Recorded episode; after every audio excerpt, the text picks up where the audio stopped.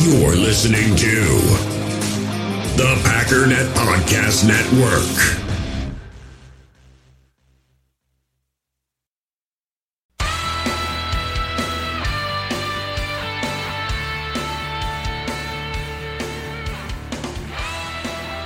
Ladies and gentlemen, welcome once again to the Packernet Podcast. I am your host and resident fanalist, as always, Ryan Schlip.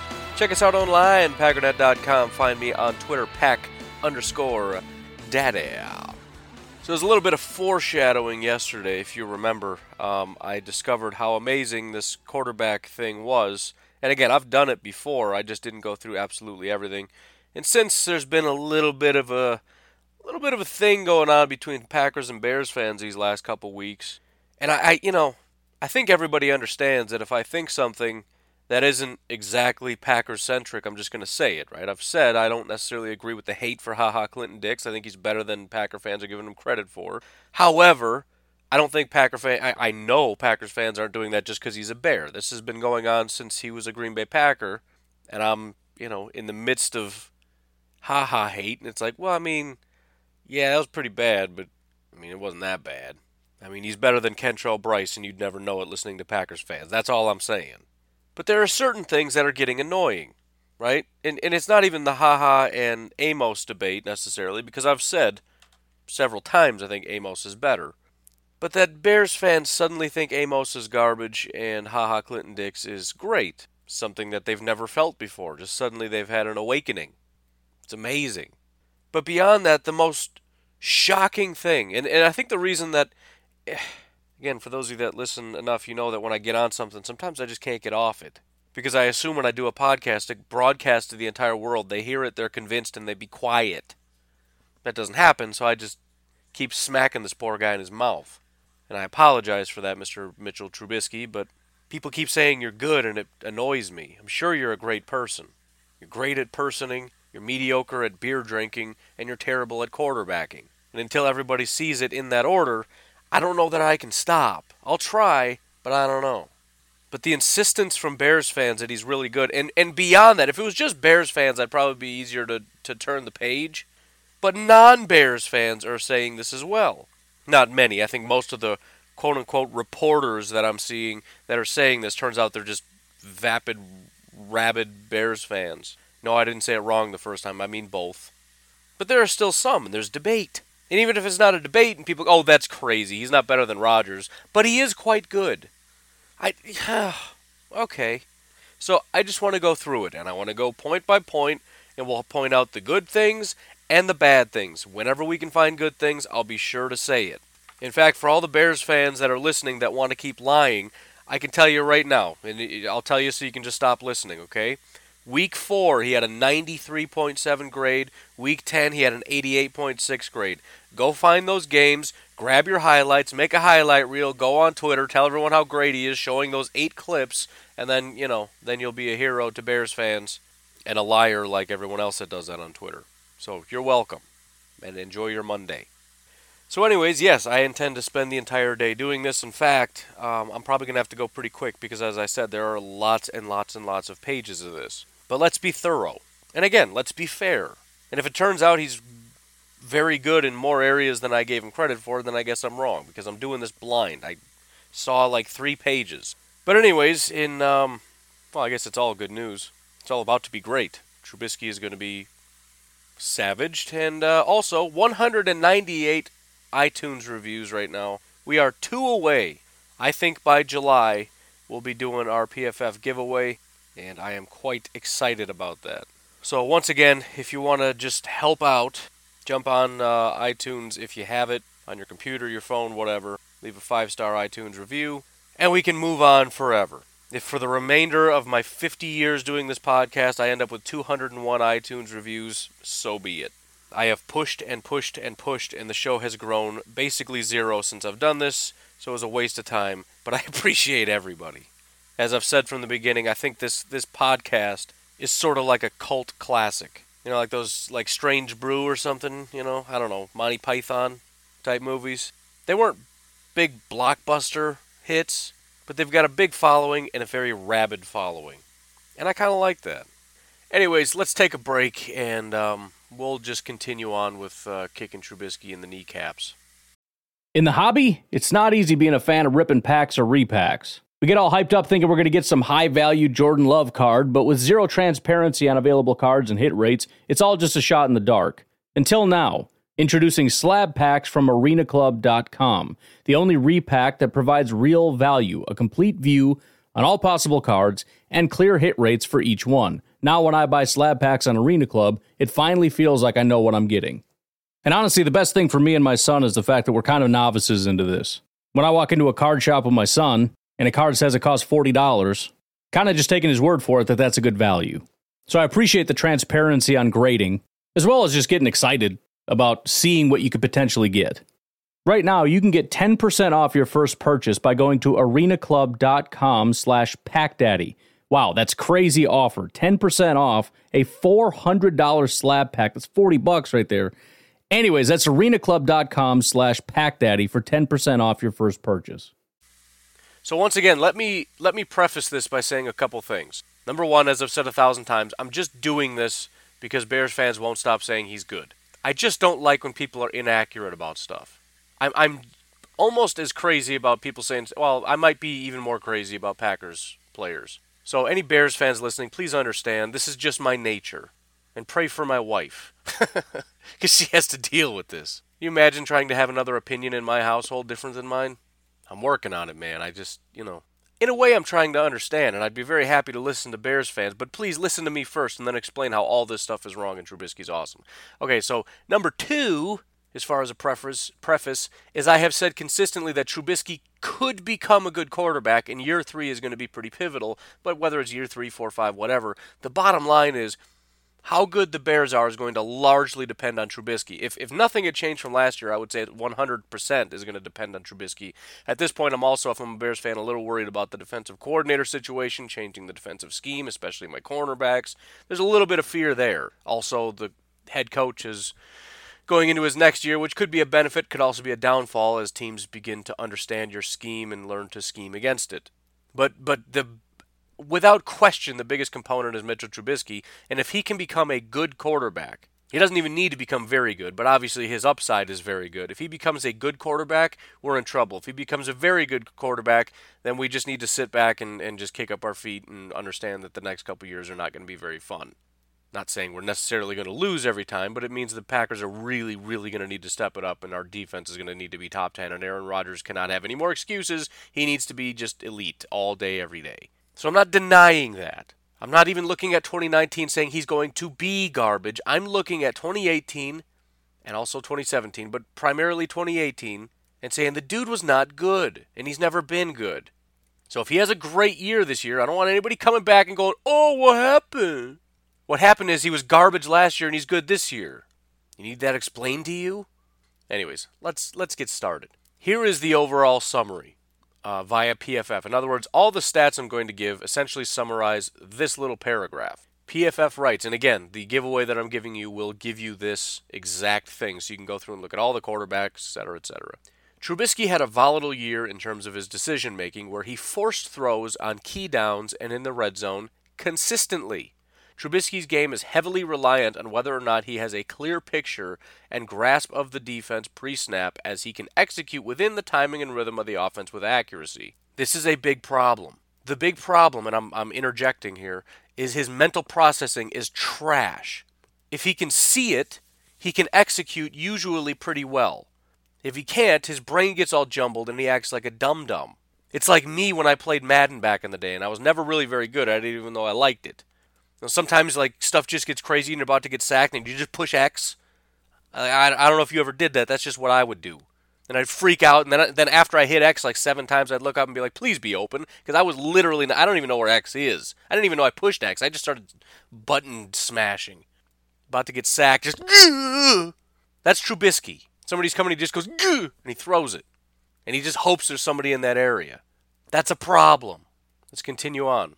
He struggled with teams that disguised their looks or had a complex blitz scheme, which is most in the NFL these days. but he has proven he can make the majority of the throws up the seam and can connect to make big time throws down the field. His production was excellent, but his play by play grading was not, and he is still developing in key areas that will ultimately determine if he can be a perennial top half quarterback in the NFL. The last sentence was key for a lot of reason. Number one, his production was excellent, but his play by play was trash. That's my words. Bears fans are looking at production and saying, see, what are you talking about? He was great. Look at his stats compared to his stats, or this guy's stats, or a Rodgers' stats, or blah, blah, blah. Stats don't matter.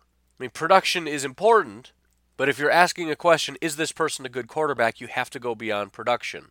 Right? The whole watch the film thing, the, the biggest line thrown against pro football focus. Hilariously, the same people that say that are the ones that don't watch film and need PFF to explain it to them because they did watch the film. And then, of course, there's the second part of that sentence that says he's still developing, and it will ultimately determine if he can be a perennial top half quarterback in the NFL, which is exactly what I said. I have not given up the idea that he can be a very good quarterback, nor has Pro Football Focus. He was drafted very high for a reason, and I also said, and I will fall on the sword here because I've said it several times, I liked Trubisky in college. I didn't really study him a lot. It was not until like the draft you start going through the quarterbacks and watching. And I remember watching certain plays and thinking, "Oh my goodness, this dude looks like Rodgers." There's one play in particular, I forget exactly where it was, but it's just scrambled to the right, and then it's one of those somebody's about to grab him, he spins out, he runs the other direction, he throws like a no look pass across his body to the corner of the end zone and hits it. It was like, oh. And then when the Bears drafted him, it's like, oh no. Right? I, I just, I really liked him.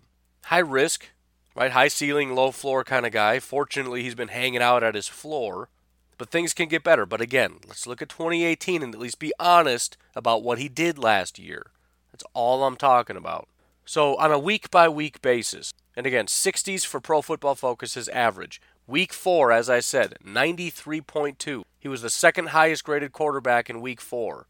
To add a little bit of context, would you like to know who the Bears played in week four? It was the Tampa Bay Buccaneers. For context, PFF graded the Tampa Bay Buccaneers defense as 30th out of 32. Only the Oakland Raiders and the San Francisco 49ers had worse defenses last year. Now, listen, he had a great game. He annihilated the Buccaneers 48 to 10. And yes, I said he annihilated because listen, take his production, take his grade, take the Bears' overall production. There's no question Mr. Trubisky just picked this team apart. But again, it follows with the context, and that's important to remember for 2019. If you're betting against Mitchell Trubisky against a terrible defense, you're doing something wrong. It's not just that he's bad; it's that he struggles with with complex NFL defenses, which most defenses have. And by the way, the Buccaneers with their new head coach and their new defensive coordinator, it's probably not going to happen. Right, the defensive coordinator of the Buccaneers is the was the head coach of the Cardinals last year. Last year in week three, the Cardinals almost beat the Bears. The Cardinals held the Bears to 16 points, and the Cardinals only got 14. If this was the Buccaneers and Bears with Bruce Arians as the head coach, I'm thinking thinking this might be a little bit of a different outcome. Anyways, his next highest graded week was in week 10. It was the only other really good game. Uh, and in week 10, they played the Detroit Lions. There's no real rhyme or reason that I can think of. Uh, you know, sometimes guys just have good games. I guess I don't know. I mean, the the, the Lions don't have a good defense, but I'm not going to say that their you know defense is is garbage. Right? They went up against worse teams, and Trubisky was really bad. He just flat out had a good game. I mean, it was at home, which helps, but again, he's had a lot of home games where he didn't play well. It's just a good game. That's all there is to it. Now, those are the two, you know, really high rated game. Week four, his grade was elite. Week ten, his grade was very good. The only other game that was above average, and it was good, borderline very good, was week 17 against the Vikings, which, by the way, considering the Vikings don't have a very good defense either, excuse me, I, what am I talking about? Considering they don't have a bad defense, similar to the Lions, who don't have a, and the Lions don't have a good defense, but the scary trend is bad defenses or NFC North opponents, apparently. But his grade was a 79 in that game. By the way, the Lions game that he played really well in in Week 10, the Bears scored 34 points, Lions 22. Every other game was either average or worse than that. Weeks 8, 11, 15, and 16 were average.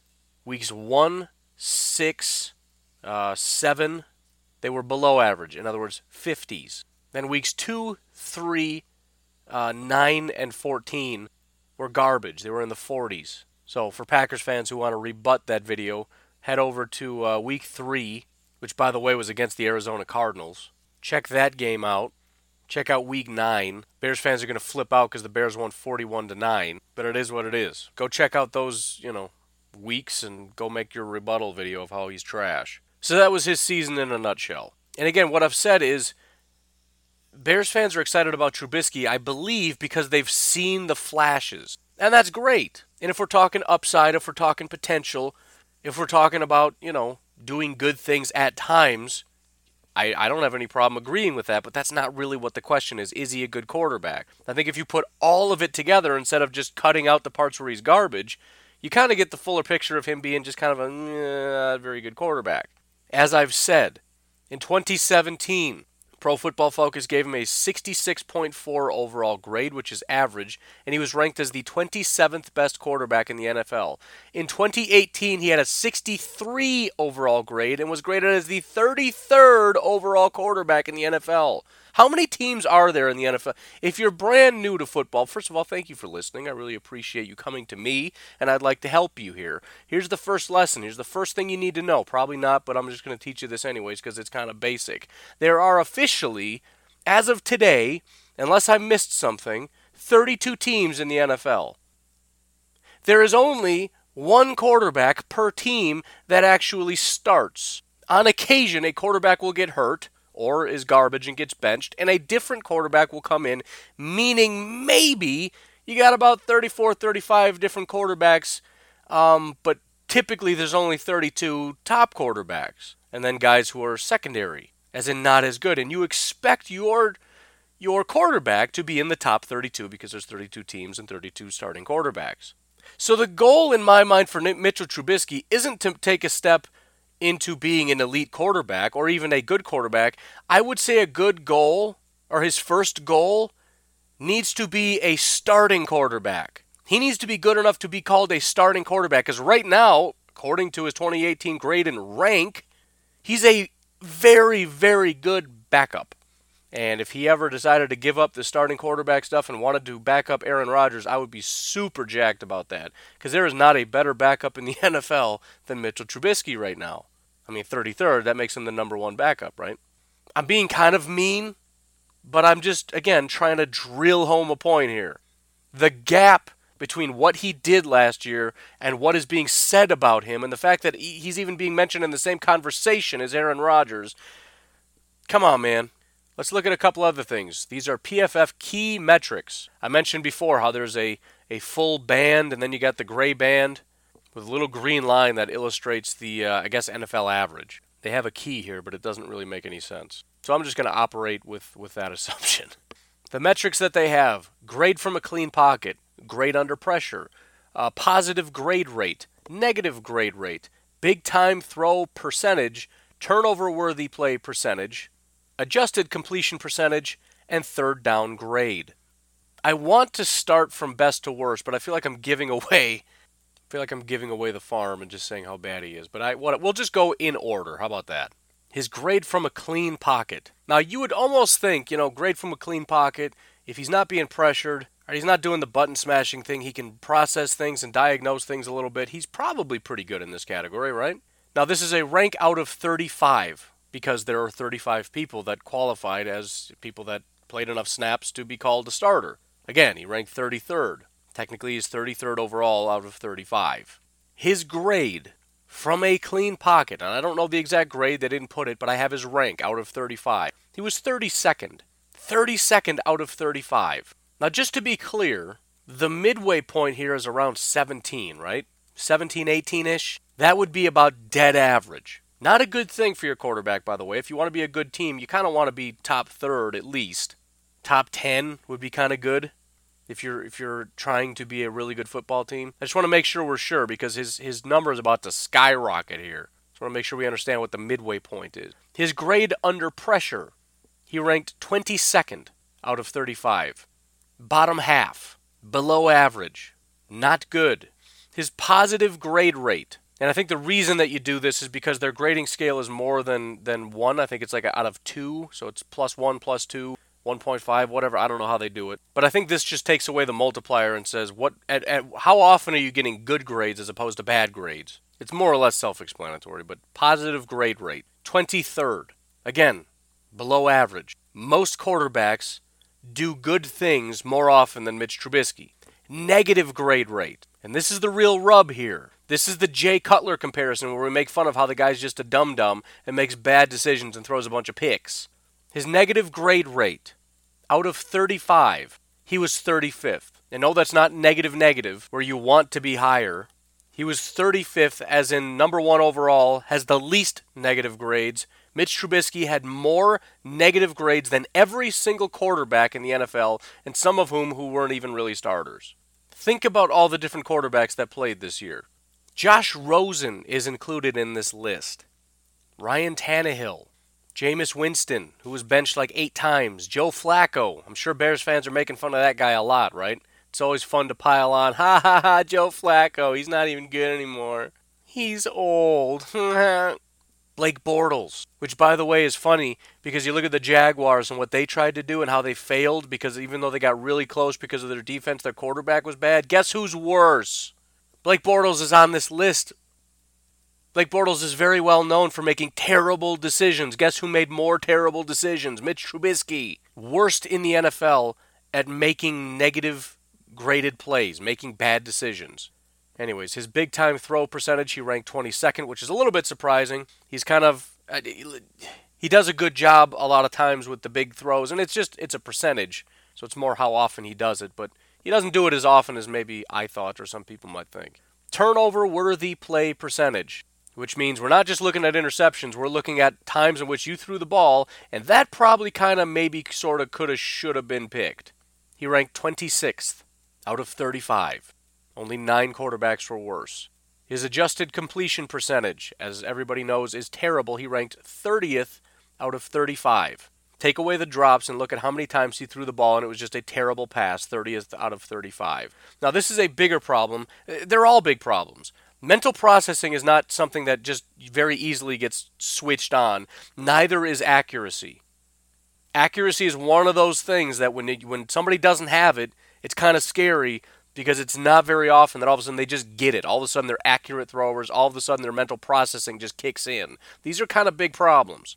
Last is his third down grade. He graded 22nd. 22nd is the highest he graded in any of these categories. It was his big time throw percentage, his third down grade, and his grade under pressure. Neither of those grades, or excuse me, his ranks were high. They're all below average. They're all fairly well below average. Again, 17 is dead average. Well, it's not dead average, but it's average ish. We'll call 18 to, to give him a little bit more credit. 18 would be average. He graded 22nd. Now there's a heat map here. I'm not going to describe this to you because that would be very boring. But if you have this, I would encourage you to check it out because it's very cool. As I mentioned when I talked about this before, the size of these hexagons demonstrates how many times he threw it to that area. And then, uh, you know, red is above average, gray is an average grade, and then blue is a below average grade. He throws a lot to the right sideline. Actually, he throws a decent amount to the left sideline as well, but he, he's he's kind of launching it out to the sideline quite a bit. He's not very good at it though. most of his positive grades, and this is probably true of most quarterbacks, but this has been something that I've been saying is in and around or below 10 yards. When you start getting down to 15, 20 yards down the field, not a lot of red out there. There's also throws by route tree. This doesn't really help or hurt my case at all, but it is very interesting for anybody that's that wants to know. The the biggest routes that, that he throws to are the go route and the curl route, right? Guys running in a straight line, and then sometimes instead of running in a straight line, they angle back toward the sideline, right? They, they come back. That represented one third of all his throws, 33%. Now, the go route, you know, I understand it's a harder thing because we're talking about deep passes, but his passer rating is 68.5 on that route. That's not great. It's his second least efficient throw.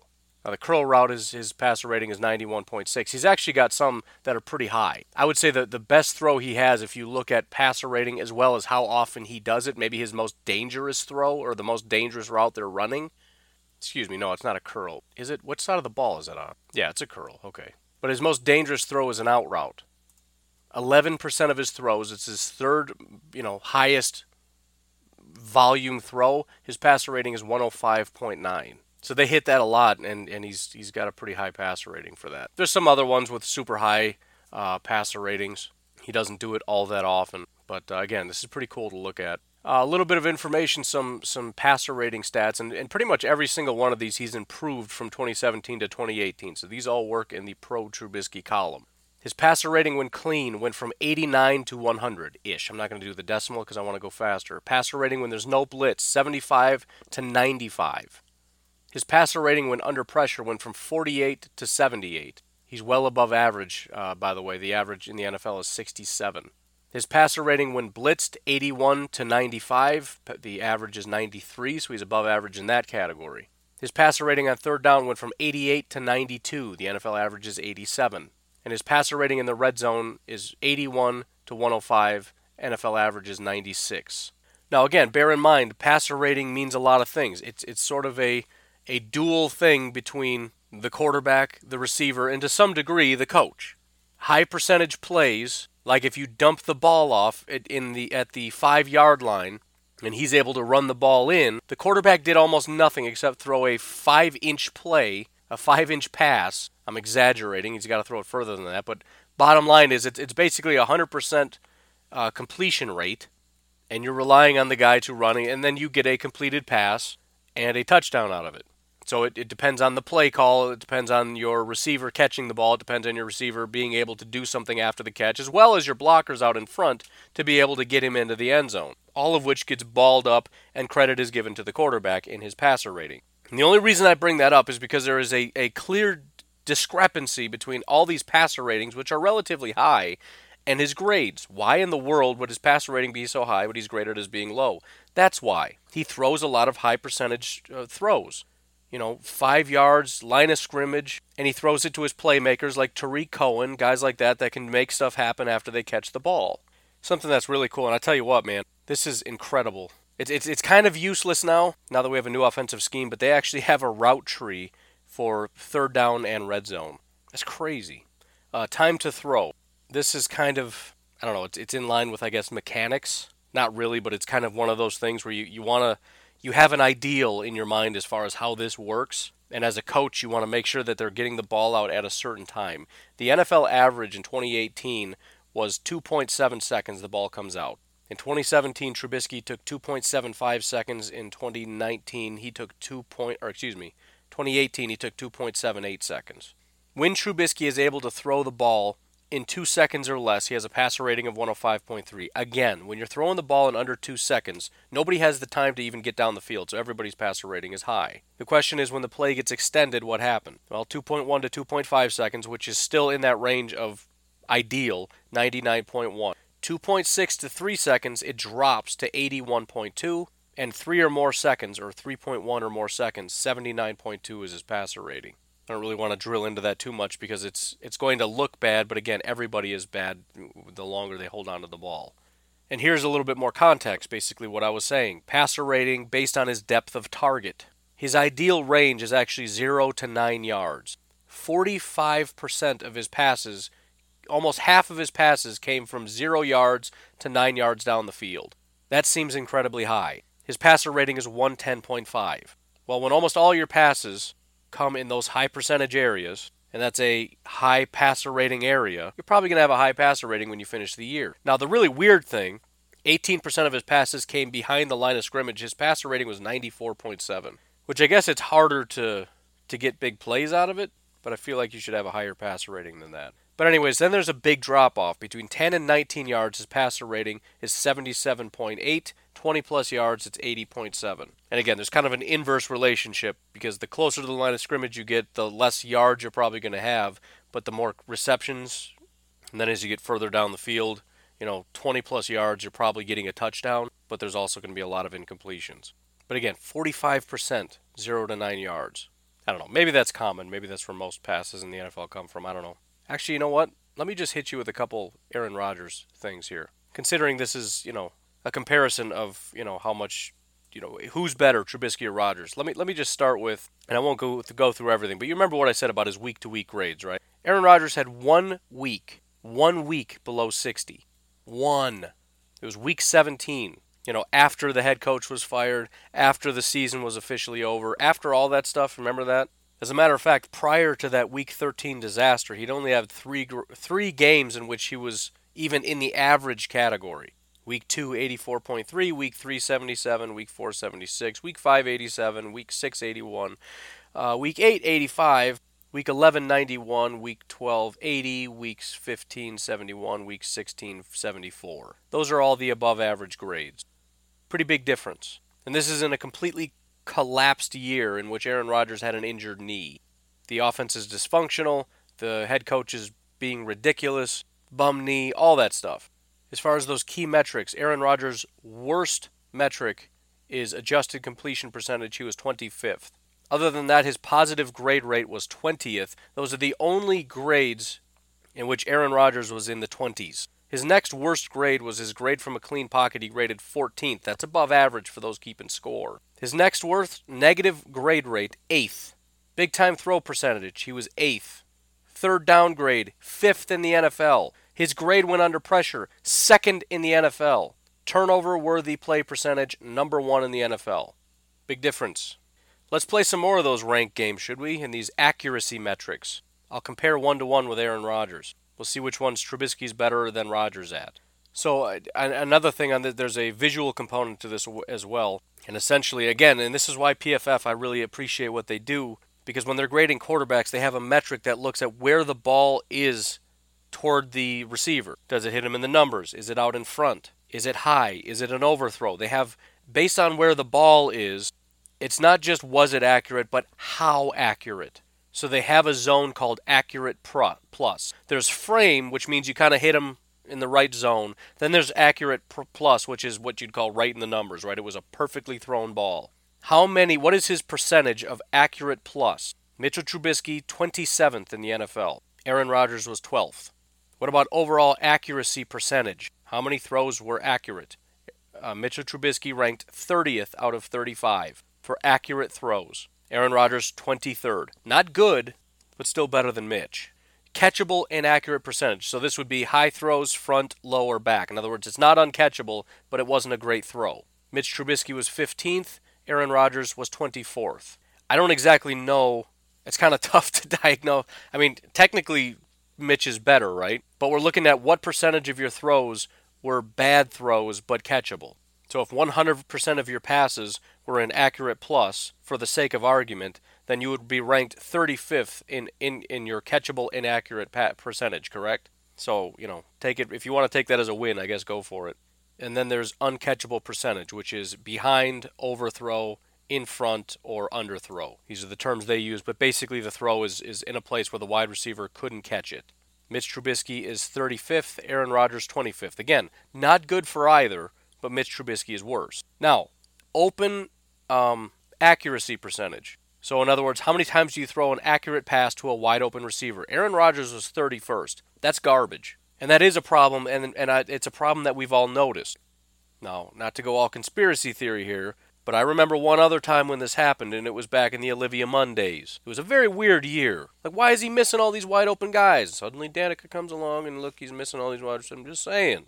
And yes, Mitch Trubisky was better. He ranked 27th. Again, both trash, but Trubisky was better than Rodgers because Rodgers was hot garbage in that category. Accuracy percentage when your wide receiver has a step on the guy, right? He's not open, but he's he's he's got a step on him. Mitchell Trubisky is 25th. Aaron Rodgers ranked 6th. So he's hate, he's he's great at hitting those guys who are just got to step on somebody. And then tight coverage accuracy percentage. Aaron Rodgers is 23rd and Mitch Trubisky is 33rd. One of the worst in the league when there's tight coverage. So if you can jam up and cover the Bears receivers, Mitch is out of the game. Rodgers isn't much better, but still. So there's one metric, maybe two, depending on that weird one, where Mitch is actually better. So congrats. A little bit more context on that. They have, uh, there's a lot of stuff here. They've got him compared to the rest of the NFL, and it looks at both accurate and accurate plus throws. In other words, throws that are in the frame and throws that are right in the numbers. Basically, the only category in which Mitch Trubisky is above the NFL average is the wide open receivers, um, and it's in the whole frame. Everything else is below average. For Aaron Rodgers, everything is above average with the exception of his, you know, tight in the numbers throws in tight coverage. He's below average. In the numbers throws when guys are open, and also accurate throws that are in the frame when guys are open. Otherwise, he's above average in every category. As far as Trubisky's accuracy by throw type, he's above average in screen passes, swing passes, and stick passes. Now, for those keeping score, those are very simplistic routes. A screen is a running back that's right in front of you. A swing route is a running back that's just kind of running just slightly away from you to the side with very little coverage. The stick route is you know, largely going to be what? A tight end running forward for a little bit and then just kind of moving to the side and standing there. Primarily, he's going to be wide open. Passes in which he is below average are the underneath routes. The NFL average is 79%, and he throws it at 58%. That one is real bad. Uh, what they're calling horizontal lead. I'm not even going to try to figure out that one out. His vertical, vertical back shoulder throws, vertical lead, and over the shoulder throws. Aaron Rodgers is above average, except for swing passes, screen passes, and the horizontal lead, which is actually really. I mean, I guess every you know you can't have an average without someone being ahead or behind. It's just weird that he isn't as good at. Oh, I guess screen passes. We've seen that. That's just it doesn't work. But again, how do you compare the two?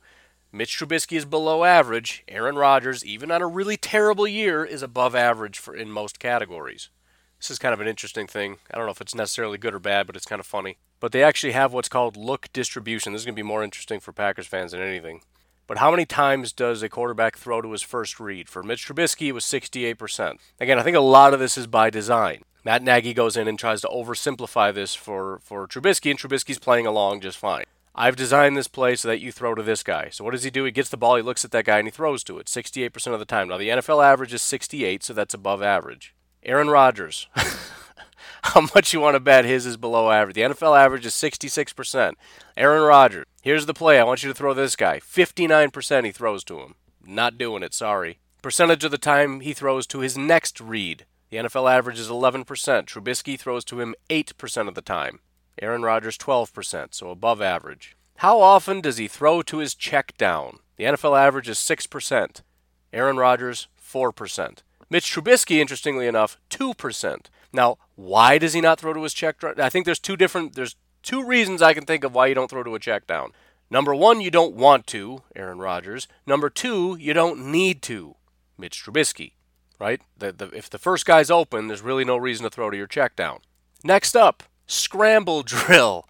Oh boy. The NFL average is 6%. 6% of the time, for example, your first read isn't there, your next read isn't there, and you don't throw to your check down. So now what do you do? You start running. NFL average 6%.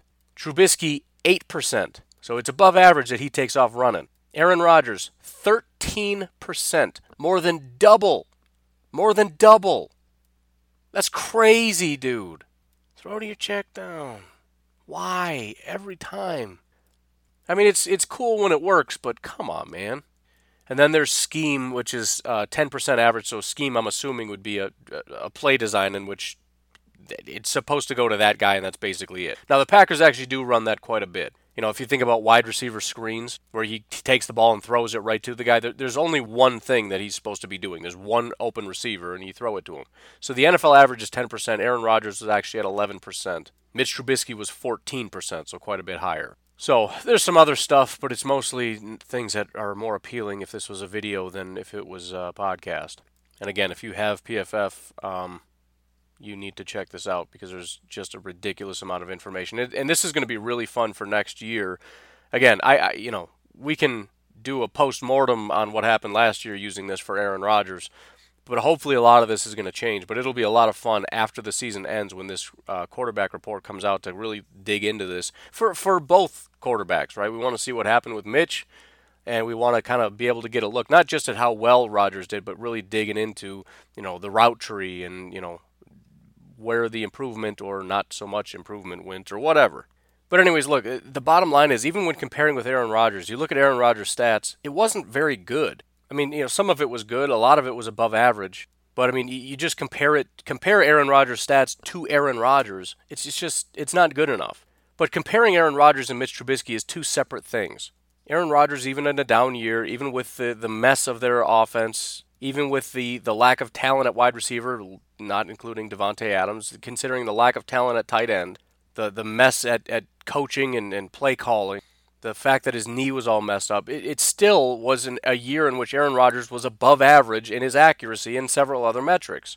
It was a year in which he graded out positively in almost every one of his games. Mitch Trubisky is one of the worst quarterbacks in terms of accuracy and several other metrics.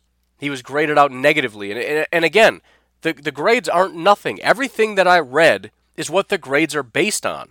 In, in a sense, the grades are based on play by play look at specific criteria. The, the play really is based on production. It's just very, very detailed production. It's not just yards and touchdowns. It's every single throw analyzing the situation based on all this insane criteria. Did you throw to your first read, second read? Who was open? When were they open? Why were they open?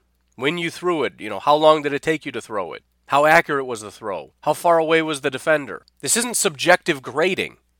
Again, it's why I defend PFF. Look at this. You want to know how they come up with these random grades? I understand you don't like it when they don't grade things the way that you think that they should be graded, but look at this. This is how they come to those random numbers. All this stuff. And I read you about 15% of all the information. Not even. Maybe 5%. But the bottom line is, I don't know how much more to dig. I, I, don't know how much deeper we can go into this before we realize Trubisky's got some problems. And again, I'm not even trying to say that he's going to be a terror. I'm not trying to play that game. I'm just saying if I'm a Bears fan, I'm trying to do you a favor. If I'm a Bears fan, I don't want this to be as good as it gets. As a Packer fan, I want I want apparently we both want Mitchell Trubisky to stay the same. Because in your mind Mitchell Trubisky is already there. He's already the guy. And that's great. And I hope that he stays right where he is because you know what? He's not the guy. He's garbage. And if he doesn't get better, you guys are making a mistake not drafting a quarterback in the upcoming draft. I know you won't. Ryan Pace isn't going to take that much of a bath. Publicity and everything else. Right? I mean that that's that's fireable. If after three years this guy's no good after everything you gave up, I mean think how much they gave up for their their one quarterback and their one pass rusher. It's it's insane the amount that they gave up for these two players. Khalil Mack obviously is going to pan out, but that's not really to Ryan Pace's credit as much as everybody wants to give him credit. Everybody can see what Khalil Mack is. Everybody knows what he is. Everybody can pick a, a winning horse after the race is over. I want my GM to pick the horse before the race starts. We're going to give Ryan Pace a medal because he picked a horse that already won? Come on, man. You want to judge Ryan Pace, do it based on Trubisky, not Khalil Mack. And based on Trubisky and what he gave up for Trubisky so far, I don't I don't know when this turned into an anti Ryan Pace thing, but that guy is just not good. And I know there's a lot of different Bears fans. I mean, listen, Chicago radio is the most negative. I don't. I haven't listened to it. I don't listen to it, but I'm willing to bet several people on there do not like Mitch Trubisky. They're very. I mean, it's almost like New York media. Very negative, very angry. It's crazy. My best friend is an ex Bears fan. He's an ex football fan. He hates Ryan Pace hates Mitch Trubisky, hates everybody generally. But he, you know, he likes people that do well, and Ryan Pace and Mitch Trubisky don't fit that criteria. So I don't know who these people are that like Mitch Trubisky or what. I, I don't know. Maybe it's just like super fans, right? Super fans see things with rosy glasses, and when you watch Mitch Trubisky and you see 10 really great plays, and your mind is very pro Bears, exciting, I love the Bears, you, you kind of remember those 10 plays and forget the 48 terrible plays. In which case, maybe I should just leave you alone and let you enjoy your life. I don't know. But I, I just, I can't when you want to go around and pick fights. Like, just hang out in your house and pretend you live in a fantasy universe, right? Go play Fantasyland by yourself. Don't bring that out into the public. First of all, it's embarrassing. Second of all, you're going to look dumb. Third of all, it's just not the right thing to do. Keep your delusions to yourself. We're not interested. Thank you very much. Because I'm just going to make fun of you. It's like people that like to dress up in diapers and stuff. It's like, look, man, whatever you want to do at home, that's your thing. But you come out in public with a diaper and a pacifier and tell me that you're a baby, I'm just going to make fun of you because you're weird. That's all there is to it. I'm sorry. That's just how I roll. And right now, Bears fans who like Trubisky are like adults wearing diapers. All right? Does that make sense? Have I summarized this well enough for you? Bears fans wear diapers.